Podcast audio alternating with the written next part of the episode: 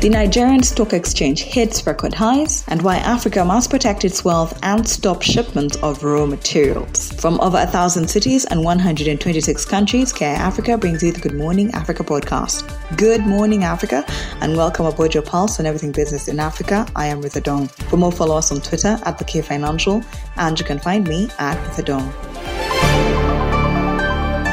Internal political intrigue in the East African community is increasingly becoming a new non tariff barrier to trade in the community, potentially harming the success of the common market. Sectors of poultry, dairy, and grain are the latest to take the heat from the protectionist policies from Tanzania, Kenya, and South Sudan. In this episode, John Bosco Kalisa, CEO of the East African Business Council, elaborates on who bears the brunt of these political gimmicks. The biggest barrier that hinders uh, intra intra regional trade to mm. grow to that level of Europe has been these issues of retaliation, the issues of protectionism, the issues of unilateral decisions without using the, the instruments, uh, trade-related instruments that are clearly outlined or enshrined in the treaty. So the leaders, the policymakers tend to negate or shy away from this protocol they signed it to. So, and it's, it's high time now because they need to understand the benefits that no one benefits. Even their citizens are not benefiting from his protectionist measure. You know, it is more the citizen loses if you uh, you, you you you put a measure like what Kenya did to Uganda. Who is, whom are you penalizing? You are penalizing the Kenyan consumers. You are putting the welfare of Kenyans eh, at a stake, as opposed to being uh, to assuming that you are defending them. Because what the, the, the, the purpose and intent of integration is welfare enhancing is uh, uh, the growth of prosperity through trade. You are not penalizing the Ugandan producers alone. You are also penalizing the cheaper milk from Uganda, which impacts on the pockets, on the income, as well as on the poverty level of the citizens. So the, the citizens lose out. Comes back to the citizen who is losing out from these battles, trade wars. Citizen.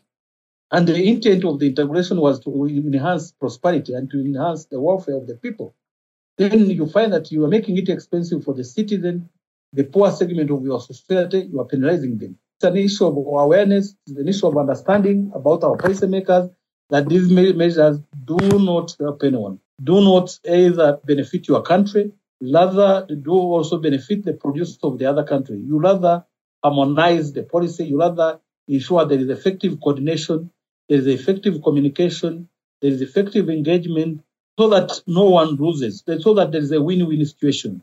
So that's what we've been uh, advocating for as a East African Business Council that we need to shy away, we need to refrain from imposing these measures that are detrimental to the economic growth of this region. And a quick look at the markets. The market segment is powered by the Development Bank of Rwanda. We empower you. The Nigerian Stock Exchange or Share Index extended its positive momentum into a fourth consecutive session on Wednesday, having touched a new all time high of 66,650 early in the session on the back of a series of market friendly reforms aimed at restoring investor confidence in the country. Nigerian stocks have been on the rise since President Bola Tinubu introduced some of the boldest reforms in decades in the early weeks of his administration, such as the removal of costly fuel subsidies, the unification of multiple exchange rates, and the floating of the naira. Among single stocks, Morison Industries, Champion Brew, Abstrank, GlaxoSmith, Thomas Wee, and Northern Nigerian Flour Mills were among the top performers. The Johannesburg Stock Exchange or share index traded slightly higher above 75,000 on Wednesday in line with major bourses bolstered by optimism for China's economy and after weaker than expected US data tempered concerns about prolonged interest rate hikes. Meanwhile, investors cautiously awaited more economic data due this week, including PMI surveys, the US PCE price index, US quarter to GDP, and US non farm payrolls, which will likely influence the Fed's policy direction. On the corporate front, mild gains in influential industrials and resource linked sectors were offset by losses in tech, Prosus, and Naspers. Regarding earnings, South African retailer Woolworths reported a nearly 15% rise in annual profit despite the impact of severe load shedding and challenging economic conditions. Top gold miner Harmony said profit in the 12 months through June rebounded to $275 million from a net loss of $48 million in the prior period. And a quick trip around Africa. Africa must protect its wealth and stop shipment of raw materials, especially minerals This is according to the Afrexim Bank. Instead, the continent should invest on industrial zones that will add value with a focus of increasing intra-Africa trade as the African Continental Free Trade Area gains momentum. This comes amid calls for de-dollarization across the continent, which means a reduction on reliance of the US dollar as a reserve currency, medium of exchange, or as a unit of account. Afrexim Bank has developed the Pan African Payment Settlement System, a cross border financial market infrastructure enabling payment transactions across Africa, which allows countries to use their respective currencies. Kenya is among these countries piloting the African Continental Free Trade Area and has agreed to support the rollout of the PAPSS in the region. A weak currency means countries like Kenya and other African states are spending more to secure dollars and other foreign currencies to meet their import needs, pushing up import bills and costs of living. African countries have in the recent times struggled to build up enough forex reserves to pay for imports.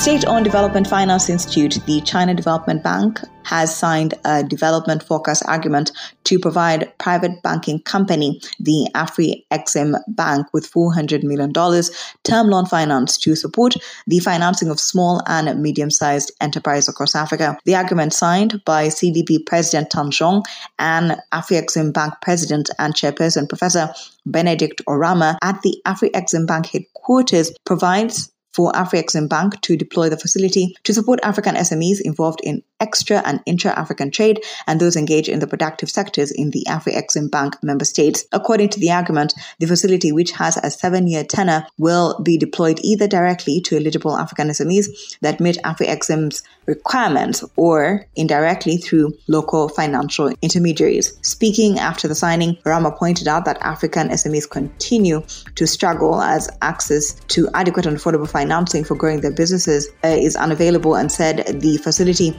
will increase the level of financing available to them. He adds that since Afrexim Bank were receiving the facility as medium to long term funding at relatively affordable pricing, the bank would also transfer the financial advantage in pricing and tenor to end beneficiaries. Thank you for always waking up with us. Good Morning Africa is a product of the K Financial. If you have any suggestions or just want to check out more stories, visit the website. That is thekfinancial.com. And don't forget to subscribe. You can also find us on all social media platforms at the K Financial. And you can find me at Withadong.